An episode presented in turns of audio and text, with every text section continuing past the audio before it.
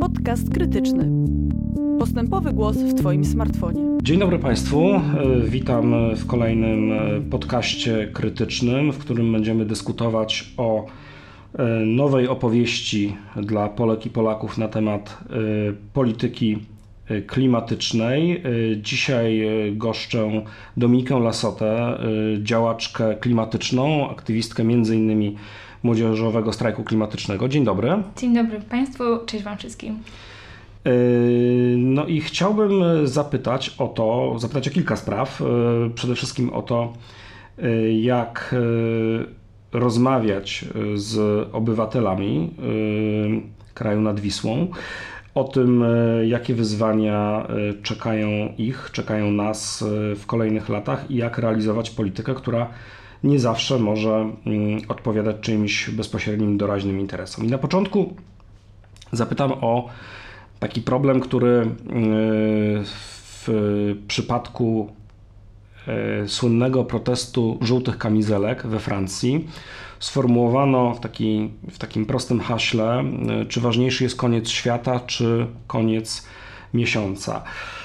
Powiedz mi, jak jako aktywistka klimatyczna, reprezentująca młode pokolenie, które no ma wszelkie szanse dożyć również tych y, bardzo nieciekawych konsekwencji zmian klimatu.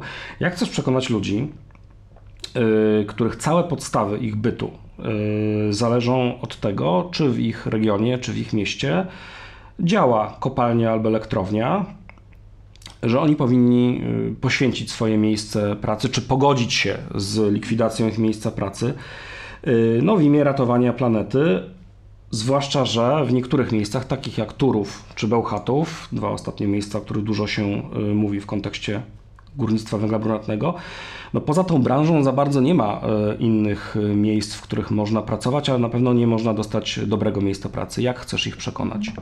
Przede wszystkim zacznę od tego, że dziękuję za zaproszenie i bardzo, bardzo doceniam zamysł i, i tą potrzebę zaadresowania właśnie tej nowej opowieści, bo wydaje mi się, że to jest e, absolutnie kluczowe, szczególnie w perspektywie tego, że teraz wychodzimy z pandemii, wracamy do w cudzysłowie normalności.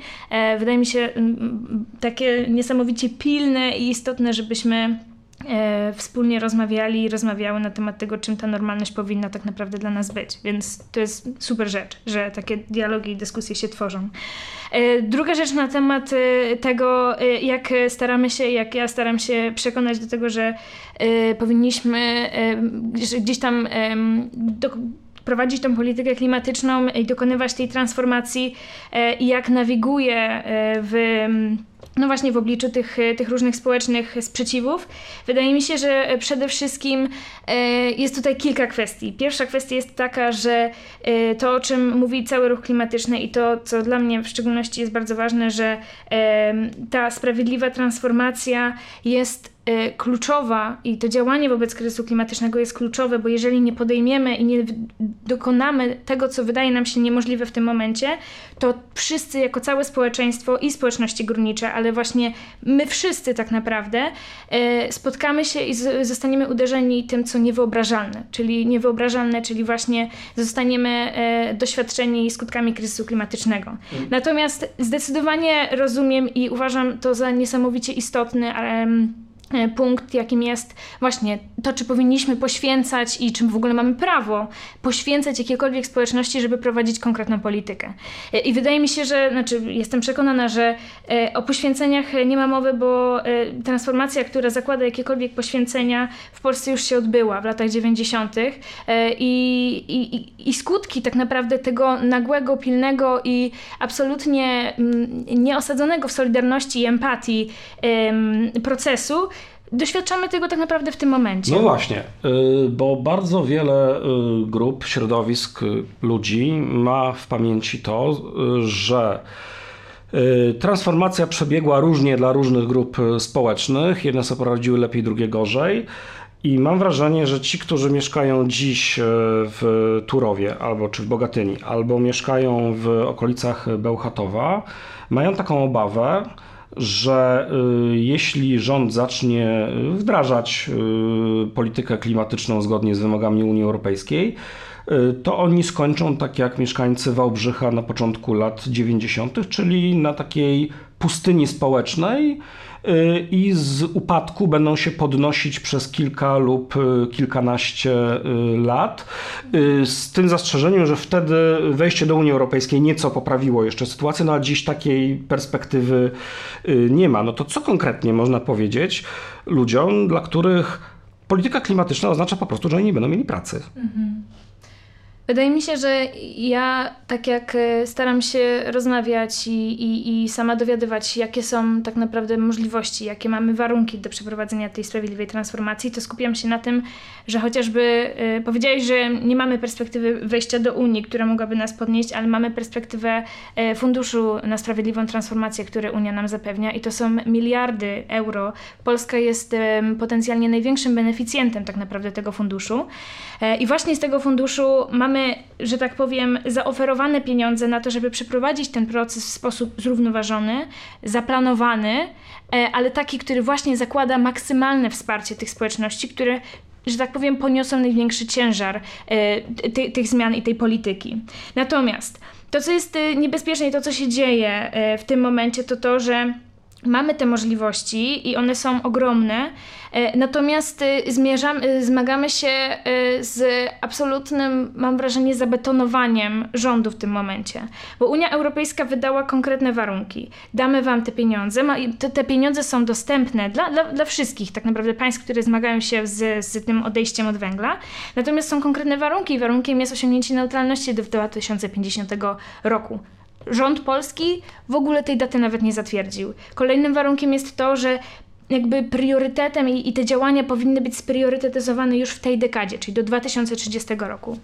A jak, że tak powiem, reaguje na to polski rząd? Polski rząd w maju podpisuje tak naprawdę gdzieś tam e, umowę społeczną z grupą związkowców, e, betonując nas i uwiężając, uwiężając? Nie. E,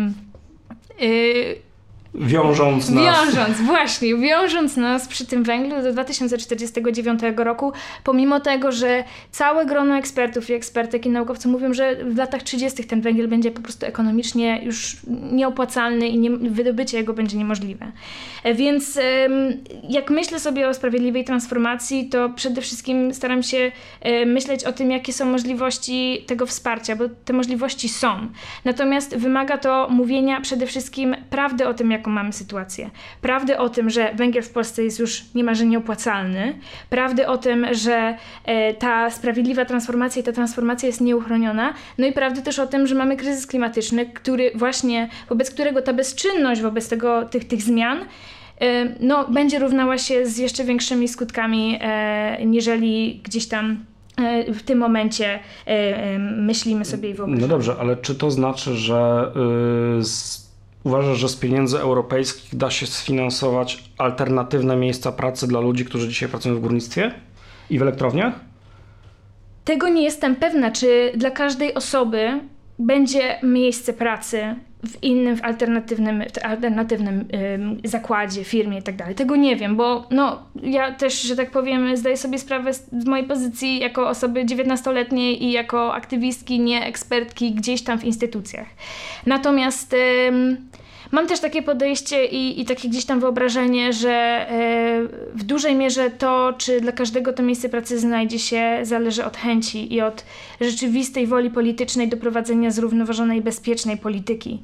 I jeżeli taka wola będzie, to i, i jeżeli też będzie przede wszystkim gdzieś tam e, e, wola w ludziach, bo siłę, siłę mamy, jak najbardziej, ale potrzeba tej woli i politycznej, i w ludziach, żeby dokonać tych, tych wielkich i ważnych zmian, to to się uda. Natomiast najgorsze jest właśnie to nieprowadzenie rzetelnego, merytorycznego dialogu na temat kryzysu klimatycznego i sprawiedliwej transformacji, a przez to nieprowadzenie żadnych działań, bo w tym momencie jesteśmy w takim miejscu, no, my, my, my apelujemy o to, żebyśmy, żeby właśnie te działania się zaczęły, żeby były gdzieś tam y, takie, no powiedziałabym, racjonalne, a rząd się odcina od tego wszystkiego. A nie masz wrażenia, że jako aktywistka klimatyczna yy, członkini pewnego środowiska zaangażowanego na rzecz, no, po pierwsze, opowiedzenia tego, co się dzieje, a po drugie, zmiany polityki, ale też zmiany sposobu, stylu życia, sposobu życia, bo to jest nawet coś więcej. Że jesteś bardzo daleko od nastrojów większości społeczeństwa i czy to dodatkowe pytanie, czy zależy Wam jako aktywistom klimatycznym młodego pokolenia na znalezieniu reprezentacji politycznej dla waszych postulatów, bo wiemy, że druga strona, znaczy szeroko rozumiani negacjoniści, oni takiej reprezentacji szukają. To znaczy w przypadku naszego rządu to już jest pewien kłopot, bo wiemy, że rząd prowadzi taką trochę bardzo kunktatorską, ale jednak politykę wygląda na to, że zmierzającą w stronę uznania y, tego przynajmniej, czego się Unia od nas y, domaga. No ale są takie siły jak Konfederacja czy Solidarna Polska w ramach Zjednoczonej Prawicy, które no, coraz wyraźniej flirtują, że właściwie nie flirtują, mówią wprost, y, mówią wprost językiem negacjonizmu klimatycznego, znaczy negacjonizm, negują fakt bo bądź to fakt ocieplenia, bądź to przynajmniej fakt jego antropogenicznego charakteru. Czy wy próbujecie szukać, czy liczycie na to, że znajdziecie reprezentację polityczną dla swoich postulatów? Mhm. E, co do pierwszego pytania na temat tego, czy wydaje mi się, że e, czasami jestem za daleko od społeczeństwa, e, absolutnie tak, ale w pewnym sensie to jest moja rola i ja zdecydowanie zdaję sobie sprawę, gdzie jakby jakie jest moje miejsce w tej układance i ono jest zdecydowanie blisko mówienia prawdy o tym, co się dzieje. E, i wyrażania pilności i powagi tego kryzysu, z którym mamy do czynienia, e, ale jednocześnie też e, jestem osobą, która mnie niesamowicie ekscytuje to, jak inaczej rzeczywistość może wyglądać. I wydaje mi się, że kryzys klimatyczny bardzo często wiąże się, e, tak jak kiedyś ktoś bardzo ładnie to ukuł, taki termin, e, że kryzys e, wiąże się z kryzysem wyobraźni. Tego, że my zamknęliśmy się w konkretnych systemach, w konkretnej rzeczywistości, w konkretnym patrzeniu na to, jak powinna wyglądać gospodarka i nasze społeczeństwo, i nie jesteśmy w stanie zobaczyć tego, jak inaczej to wszystko może działać. Ja staram się z tego kryzysu wyobraźni sama wychodzić poprzez to, że czytam, widzę i, i dostrzegam i zdaję sobie coraz bardziej sprawę, że my naprawdę możemy stworzyć zupełnie inne systemy funkcjonowania, zupełnie inaczej możemy, mm, że tak powiem, tworzyć relacje ze sobą i z innymi ludźmi, nie przez to rzeczywiście odpowiadać na ten kryzys klimatyczny. Więc mi to miejsce być może gdzieś tam na jakimś boku społeczeństwa pasuje, bo, bo to jest miejsce y, dostrzegania ogromu szans który mamy w tej sytuacji. Natomiast mm, jeśli chodzi o reprezentację polityczną, to zdecydowanie tej reprezentacji szukamy, ale właśnie to jest w tym momencie jesteśmy w miejscu, w którym e, tej, tej takiej szeroko pojętej w ogóle reprezentacji społeczeństwa obywatelskiego w świecie polityki nie ma. No tak, ale można powiedzieć, że y, ruchy mm, społeczne, one zawsze, to historycznie zawsze tak było, one są zawsze gdzieś E, dalej, e, czy powiedzmy stawiają postulaty w sposób, czy diagnoza, a potem postulaty polityczne dużo bardziej radykalnie niż jest to możliwe dla partii walczącej o głosy. To jest, to jest jasne i tutaj nie ma w tym nic nowego, to jest typowa sytuacja. No niemniej można się zastanawiać, czy jakaś partia polityczna albo partie, koalicje mogą e, przesuwać przynajmniej debatę polityczną i też wprowadzać prawo takie, takie jakiego byście sobie życzyli, krótko mówiąc. Czy na przykład widzicie potencjał współpracy z partiami, które wykonują no, być może kroki zbyt małe, ale jednak we właściwym kierunku? E, myślę, że e, jestem ciekawa, co masz na myśli pod pojęciem współpracy. Mhm. E, zdecydowanie pole nie lubię tego słowa, ale pole dialogu, bo bardzo często to słowo jest, ten dialog jest wykorzystywany przez polityków, którzy tak naprawdę nie chcą w ogóle w żaden sposób rozmawiać. Natomiast ja uważam, że pole dialogu jest zawsze i E, to, co robimy w ostatnim czasie, to właśnie gdzieś tam e, taka mm, próba komunikacji z wszystkimi partiami w Polsce i być może też partiami, które e, teoretycznie powinny być bliżej nas. I podejmujemy próby takiego rzetelnego porozmawiania ze sobą, po prostu bezpośrednio, spotkania się i porozmawiania o tym, jak te postulaty powinny wyglądać. A możesz podać konkretne przykłady, czy jakieś pozytywy z tego dialogu wynikają? Póki co nie mamy niczego na piśmie. Aha. Nie mamy niczego y, konkretnie. Natomiast y, no ja i, i parę moich znajomych rozmawiamy po prostu bezpośrednio z polityczkami, politykami różnych partii, e, najczęściej partii e, opozycyjnych w tym momencie e, i tłumaczymy sobie rzeczy, e, że tak powiem. E, I coraz bardziej, e, przede wszystkim wydaje mi się, że udaje nam się pomału budować pewne relacje i kontakty i zdejmować ten taki dystans. A druga rzecz jest taka, że udaje nam się wyciągnąć pojedynczych polityków i polityczki z tego realizmu, w którym utknęli strasznie, strasznie, strasznie mocno. E, bo w tym momencie, kiedy słyszymy, że e, nie wiem, partia e, Szymona Hołowni twierdzi, że że progresywnym jest twierdzenie, że odejdziemy od węgla do 2040 roku, no to, no to trzeba jasno komunikować i klarownie i bezpośrednio rozmawiać i mówić, że to, to jest absolutnie oderwane od rzeczywistości. A to i tak jest 10 lat wcześniej niż zapowiada rząd. Yy, tak, ale. A nawet to... nie, gorzej, dlatego że do 49 roku to mamy y, zamknąć kopalnię węgla kamiennego, jeśli dobrze skończyć, pamiętam. Skończyć, tak, skończyć wydobycie i zamknąć kopalnię. Natomiast... To nie to samo, co produkować węgiel, y, produkować co używać, prąd co y, używać, z, z tak, węgla. dokładnie, bo tu jeszcze wchodzą kwestie importowania tego z zagranicy. Natomiast no, twierdzenie, pojawianie się na scenie politycznej i mówienie, że, że tak powiem, odejście od węgla do 2040 roku to jest jakikolwiek progresywny postulat, no to ja zawsze zalecam zerknąć na postulaty innych partii, również opozycyjnych, które dwa lata temu twierdziły, że 2040 to też jest progresywna opcja. E, więc zdecydowanie to, co robimy i to, co ja staram się robić, ale też właśnie mm, całe szersze grono aktywistek i aktywistów w tym momencie, to po prostu bezpośrednio rozmawiać, e, bo jesteśmy w takim, takim dziwnym momencie, mam wrażenie, politycznie, e, bo powietrzu gdzieś tam jakiś czas temu jeszcze krążyły tutaj pogłoski, że będziemy mieli wcześniejsze wybory. Nie mamy tych wyborów e, i wydaje się, że każdy też tak jak teraz wychodzimy z tej pandemii jest w takim momencie zastanawiania się i wszystkie partie polityczne są w momencie zastanawiania się, no dobra, to co teraz nowego zaproponujemy. Więc staramy się, żeby, e, żeby te nowe programy, te nowe propozycje e, odpowiadały już na wszystkie kryzysy, a nie traktowały kryzys klimatyczny jako no, dobry marketingowy temat, bo to nie jest marketingowy temat, tylko to jest kryzys na równi e, z kryzysem pandemicznym. Mm.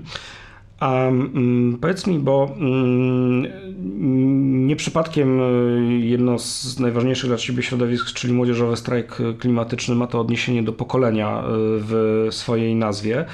No i właśnie, czy nie jest aby tak, że występuje tutaj fundamentalna sprzeczność interesów między pokoleniem, w pewnym uproszczeniu Twoim, czyli Twoich rówieśników, a pokoleniem Twoich rodziców i Twoich dziadków? No bo Mówiąc tak bardzo brutalnie, y, to jest tak, że y, jedni z pewnością mają większe szanse doczekania negatywnych skutków zmiany klimatu, a drudzy y, mają przede wszystkim interes w tym, żeby taki najbardziej doraźny, żeby utrzymać bądź nawet poprawić swój poziom życia, poziom konsumpcji no w ramach tego paradygmatu gospodarczego, jaki jest, no bo mamy ograniczony wpływ prawda, na to, jak funkcjonuje kapitalizm y, globalny, w związku z czym chcemy się w nim jakoś w miarę najwygodniej y, ułożyć.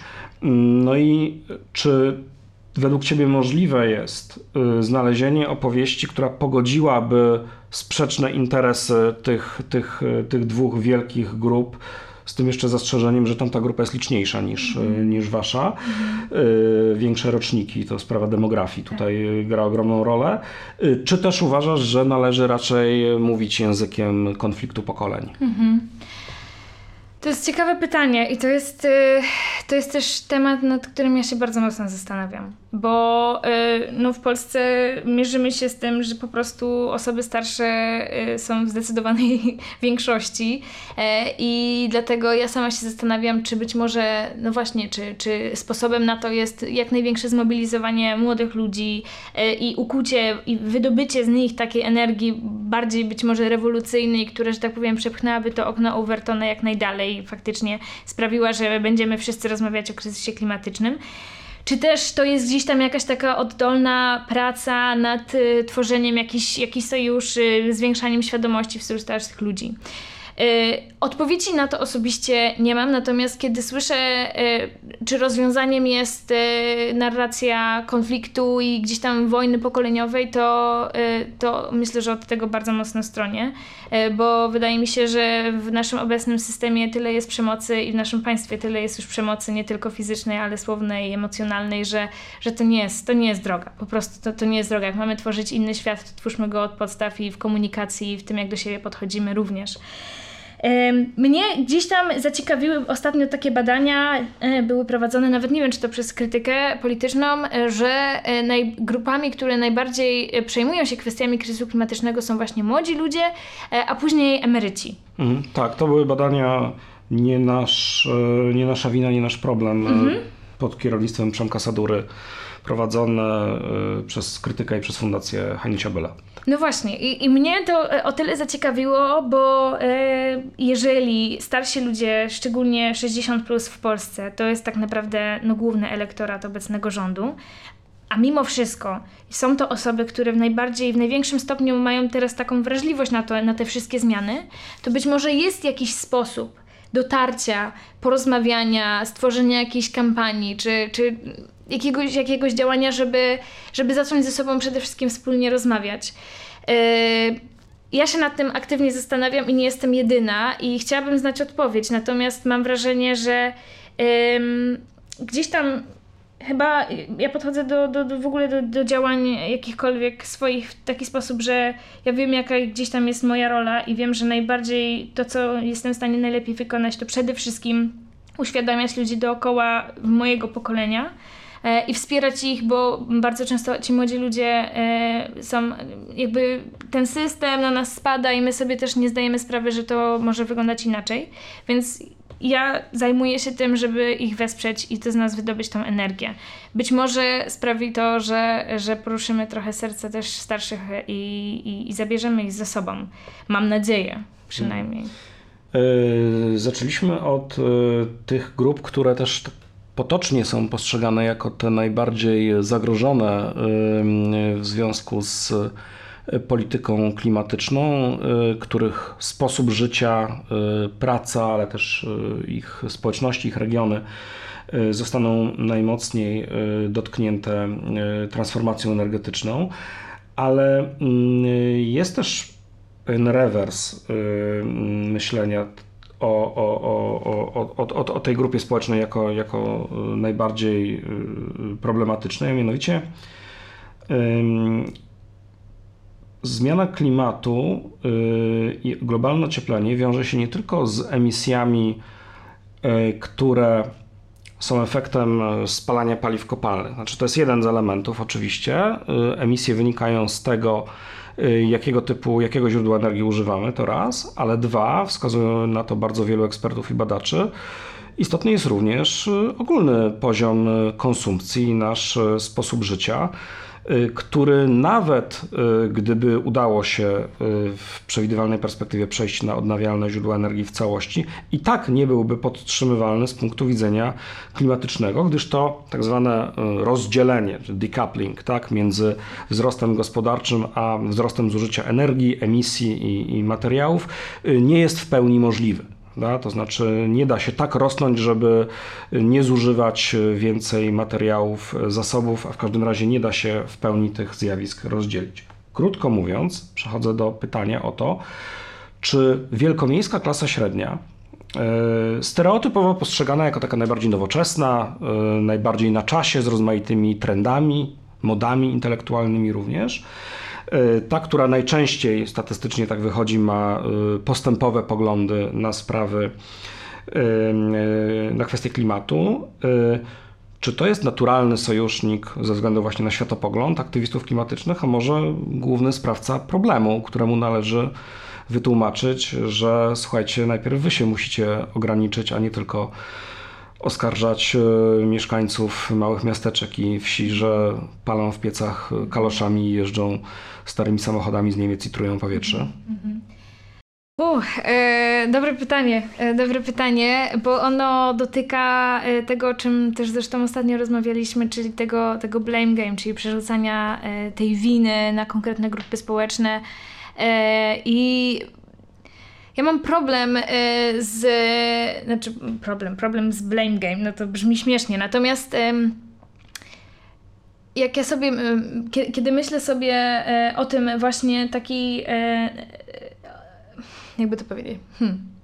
w pewnym sensie mam wrażenie, że e, szukanie winowajcy i, i generalnie w ogóle taka narracja tego, kto jest najbardziej odpowiedzialny, jaka klasa społeczna, e, jaka, jakie grupy są najbardziej odpowiedzialne za kryzys, e, prowadzi nas donikąd. I kiedyś miałam przyjemność spotkać się z, z jedną z działaczek lokalnych z Konina, która zajmowała się i nadal się zajmuje sprawiedliwą transformacją tam w regionie Wielkopolski Wschodniej.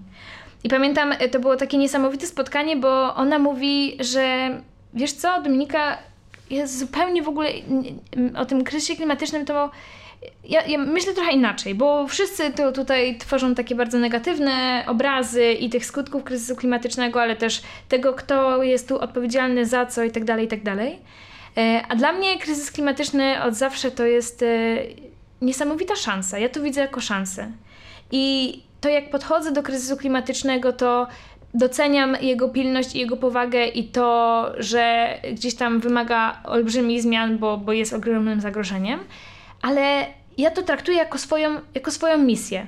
I fakt, no jemy mięso, ale jednocześnie y, wiem, że, że to, co mogę zrobić to i to, co być może z czym się czuję lepiej, to właśnie codzienna praca ze społecznościami górniczymi, czy tam uświadamianie lokalnej społeczności i wdrażanie tych rozwiązań. I to dla mnie w ogóle to, to, to, ta rozmowa z, z, z, z nią była o tyle ciekawa, że ja sobie pomyślałam właśnie, że być może tak jak myślimy nawet teraz o tej nowej opowieści, o tej nowej normalności i tak dalej, to może wyjściem z tego takiego klinczu, przerzucania się odpowiedzialnością, winą i tak dalej, kto zrobił źle, jest skupienie się na tym, ok, mamy misję, jest kryzys klimatyczny, no musimy coś zrobić, bo, bo, to, jest, bo to, co jest wspólne, to to, że to jest zagrożenie dla nas wszystkich.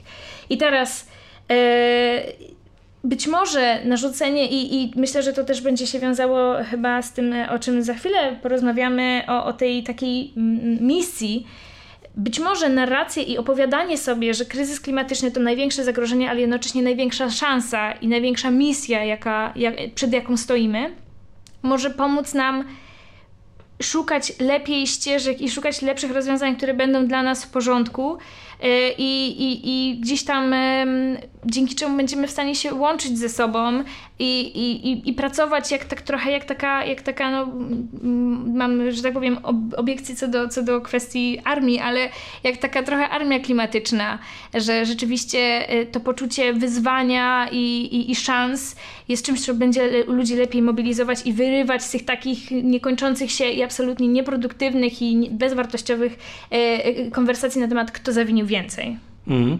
No właśnie, misja. Mm, w książce Christian Figueres i Toma Rajweta Karnaka Przyszłość zależy od nas pojawia się taka mm, y, historia, y, jak to prezydent John Kennedy na początku lat 60. zbudował taką no, wielką ogólnonarodową, patriotyczną narrację amerykańską w oparciu o wielkie wyzwanie i właśnie wielką misję. Chodziło oczywiście o wysłanie y, człowieka na Księżyc. To się wydarzyło w reakcji na y, osiągnięcia y, w, w lotach kosmicznych głównego konkurenta geopolitycznego, czyli Związku Radzieckiego, który wysłał najpierw Sputnika, a potem pierwszego człowieka w kosmos. Amerykanie odpowiedzieli na to Y, no, jeszcze ambitniejszym zadaniem, y, którego realizacja wcale nie była taka pewna w momencie, kiedy Kennedy y, tę misję zapowiadał, to znaczy wysłać człowieka na Księżyc przed końcem dekady lat 60. I rzeczywiście to było takie wielkie przedsięwzięcie, które zjednoczyło naród, tak, no mówiąc, mówiąc najprościej. To znaczy było, było pewnym, pewnym horyzontem czy pewnym celem, Y, który gdzieś tam ponad podziałami politycznymi budował y, poczucie wspólnoty, y, wspólnego celu. No i wydawałoby się, że taka, takie poczucie wspólnego celu, czyli mitygacja i adaptacja zmiany klimatycznej do, do zmiany klimatycznej, no to byłoby to byłaby jakaś oczywista analogia, tak, że powinniśmy myśleć w bardzo podobnych kategoriach. Tylko czy to jest możliwe y, w kraju, który nie jest Stanami Zjednoczonymi, nie jest y, największym imperium y, światowym, tylko jest no, jakimś półperyferyjnym krajem na wschodzie Unii Europejskiej, który ma pewne osiągnięcia, ma pewne aspiracje i coś znaczy, ale który nie ma, którego obywatele, takie mam wrażenie, nie mają wielkiego poczucia sprawczości, nie mają wielkiego poczucia wpływu na swój los, wręcz przeciwnie, raczej nasza narracja narodowa y, no, mówi raczej o różnych siłach, które na różnych etapach historii gdzieś tam nie pozwalały nam realizować tego, co byśmy, y, co byśmy chcieli. Czy ty widzisz y, szansę na opowiedzenie walki ze zmianą klimatu, walki z kryzysem klimatycznym, no, jako właśnie takiej, takiego celu ogólnonarodowego, takiej misji patriotycznej? Mhm. Um Przede wszystkim to, co myślę, o czym wspomniałeś, co jest dla mnie niesamowicie fascynujące, to to, że to, czy to jest możliwe, to jak, czy, czy możemy sobie faktycznie, e, że tak, czy, czy możemy um, takiej misji się podjąć, czy możemy rzeczywiście wobec tego kryzysu klimatycznego zadziałać i zmienić system, w którym żyjemy. E, rzeczywiście mam wrażenie, bierze się z tych opowieści, które sobie wzajemnie opowiadamy. Obecny rząd, obecna władza była niesamowicie skuteczna w opowiedzeniu nam konkretnej historii. Niesamowicie skuteczna we wzbudzeniu w nas konkretnych emocji, yy, może nie w każdym z nas, ale w wielu, wielu, wielu tak naprawdę. w wystarczającej ilości, dokładnie. żeby uzyskać y, maksymalną mniejszość potrzebną do rządzenia. Absolutnie, absolutnie, ale to pokazuje y, siłę, y, siłę opowieści. Y, I dla mnie y, jest rzeczą oczywistą, że, y, że te możliwości są to jest tylko kwestia tego, jaka będzie ta opowieść i czy ona będzie wystarczająco dobra. Jak sobie myślę o tym, czy e, działanie wobec kryzysu klimatycznego mogłoby być naszą patriotyczną misją, e, to mm, trochę mam taki problem, bo to mi się kojarzy właśnie z taką, takim prężeniem muskułów, takim bardzo męskim, takim stereotypowym, tradycyjnym podejściem do, do siły. Wydaje mi się, że y, nasza siła, jeśli chodzi o kryzys klimatyczny, leży gdzie indziej. Leży właśnie w otwieraniu się na pewną wrażliwość, na pewną czułość, w, że tak powiem, właśnie z tych wielkich, gigantycznych projektów technologicznych, sprowadzania i skupiania się tak naprawdę na codziennych relacjach, na tym, jak codziennie funkcjonujemy, jakich używamy środków transportu, o jakie rzeczy e, wnosimy i, i żądamy w polityce. E, I dla mnie działanie wobec kryzysu klimatycznego to jest jakiś taki, taki powrót do, takiej, do, takich, do takich korzeni tego, co nam jest tak naprawdę potrzebne, co jest dla nas najważniejsze, e, tak naprawdę co jest nam potrzebne do życia. I to są, to są relacje, to jest bezpieczeństwo ekonomiczne, zdrowie, są takie podstawowe rzeczy. Więc ta wielka misja klimatyczna dla mnie leży gdzieś tam w jakiejś takiej, takiej, takiej właśnie małości, takiej skromności, ale, ale zbiorowej. I, I rzeczywiście w takim powrocie do, do jakiegoś takiego po prostu dobrego i bezpiecznego czucia się samym ze sobą w, w państwie takim szalonym, jakim jest, jakim jest Polska. Więc e, sama zastanawiam się, jaka powinna być ta opowieść i jaka opowieść będzie najskuteczniejsza. E, ale, ale trzeba o tym rozmawiać i, i, i się wzajemnie wspierać, mam wrażenie, i, i nie ograniczać i nie, nie, myśleć, że nie mamy, nie mamy siły i sprawczości, bo, bo w tym państwie wiele osób już nam pokazało, że, e, że tak naprawdę to, jak wygląda nasza rzeczywistość, e, jak ją stworzymy, zależy tylko od tego, w co wierzymy.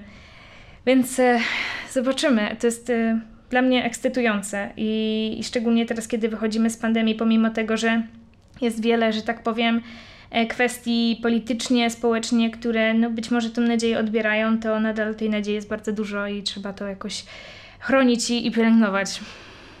Niech będzie to opowieść o wielkiej przygodzie wbrew wszelkim przeciwnościom, opowieść o przetrwaniu i ponownie rozkwitającym życiu, piszą Christiana Figueres i Tom Rivet Karnak na y, zakończenie książki Przyszłość zależy od nas, którą gorąco Państwu polecam. A moją gościnią była dzisiaj Dominika Lasota, aktywistka klimatyczna, działaczka m.in. młodzieżowego strajku klimatycznego. Dziękuję bardzo. Dzięki, dzięki wielkie. Państwu dziękuję za uwagę i zapraszam na kolejne spotkania i kolejne rozmowy o tym, jak opowiedzieć Polkom i Polakom zmianę klimatyczną, politykę klimatyczną i naszą przyszłość, która zależy od nas. Dziękuję bardzo.